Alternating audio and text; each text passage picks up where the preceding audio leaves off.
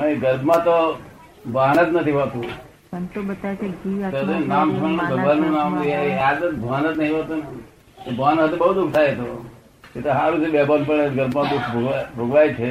ભાન હોય તો બહુ દુઃખ થાય, સહન જ ના થાય.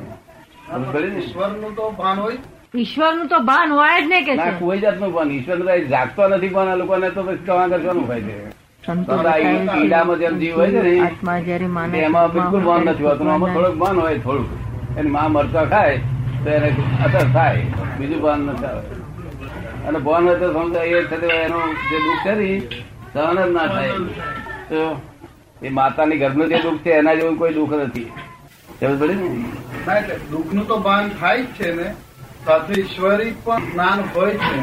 સંતો બતાવે છે ને એ કે આવું સંતો બતાવે છે કે જયારે આત્મા માના ગર્ભમાં હોય છે ત્યારે કે છે કે એને ઈશ્વરનું નામ સ્મરણ તો આ બધા ઠોક વાળા સંતો, સાચા સંત વાળા આવું બોલે જ નહીં. કોઈ ઠોકા ઠોક વાળા દાડા મુડાઈને આમ તેમ ફરે ફરી કરે વાર વાય નહીં. તો લોકો સાંભળનારા તૈયાર ને લોકોને કઈ સાચું જાણું જ કઈ ટેકનિકલ વસ્તુ છે સિક્કા વાળી. ધર્મ ભાન જ ના હોય. ધર્મમાં જીવને જો ભાન હોય ને તો સહન થાય નહીં. 9 મહિના તો સહન કરવું એ મહા મુશ્કેલ થાય. દાદા, આપણે ભગવાન કૃષ્ણ અર્જુનને સમજાવે કે તું જે મને જોઈ રહ્યો છે તે મારું નાશવાન શરીર છે, મારું અવ્યક્ત જે શરીર છે એ જુદું છે, અને તું જે મને માને છે કૃષ્ણ એ કૃષ્ણ બિલકુલ ગલત છે, આ તો નાશવાન શરીર છે. તો એ કયું સ્વરૂપ એમ?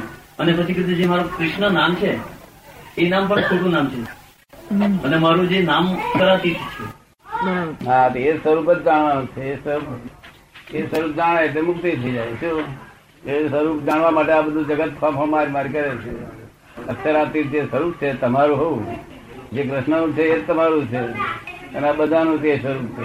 અને નામ અને કૃષ્ણનું નામ એ કે છે કે કૃષ્ણ એ તો કે છે કે ગુણવાચક નામ થયું, પણ અક્ષરાતીત નામ છે એ જે છે તે પોતાનું સ્વરૂપ છે. એટલે આ કૃષ્ણ જે નામ છે એનું શું અર્થ એમ એવું જાણવું છે. એટલે નામ એનું વાસ્તવિક જે નામ છે કેવું એમ, એટલે તે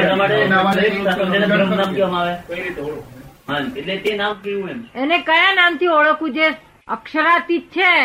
નામ જ નથી એનું. એનું નામ સંજ્ઞા પૂરતો જાણવું હોય તો શુદ્ધાત્મા છે એનું નામ, તે પણ ખરેખર નામ નથી.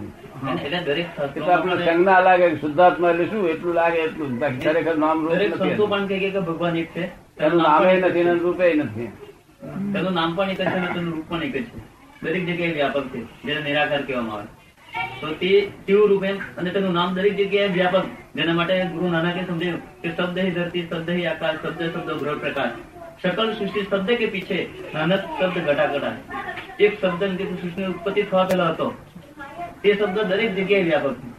તો એ બોલે છે this is not that, this is not that, this is not that. 4 વેદમાં આત્મા નથી ઉગાડ્યું છે.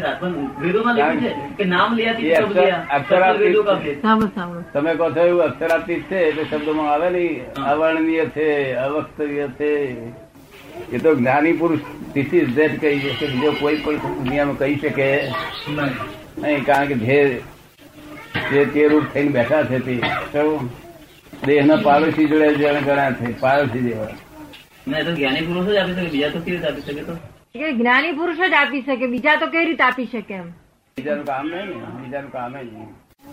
એટલે કે વેદની વસ્તુ નથી, વેદની ઉપરની વસ્તુ છે. આ વેદની ઉપર જ્ઞાની પુરુષ હોય તો જ એ કામ કરી શકે, એનું કામ થાય નહીં. પણ અમને મળી શકે ખરું ને? અમને મળી શકે ખરું? કેમ ના મળે? જ્ઞાની પુરુષ મળે તો કેમ ના મળે? આપણી ભાવના તમારે જોઈએ. લગભગ 8 થી 10 હજાર માણસને મળી છે, તમને કેમ ના મળે? કારણ કે એનો કરતા હું નથી, હું નિમિત્ત છું. શું થયું?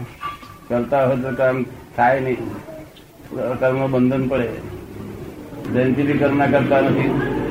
એ તમને લાગે કે આ છે એટલું દેખાય એટલું કર્મ કરતા નથી. માનવનું સહજ કર્મ શું કોણ નક્કી કરે છે અને એને મન બુદ્ધિ સાથે કેવો સંબંધ છે?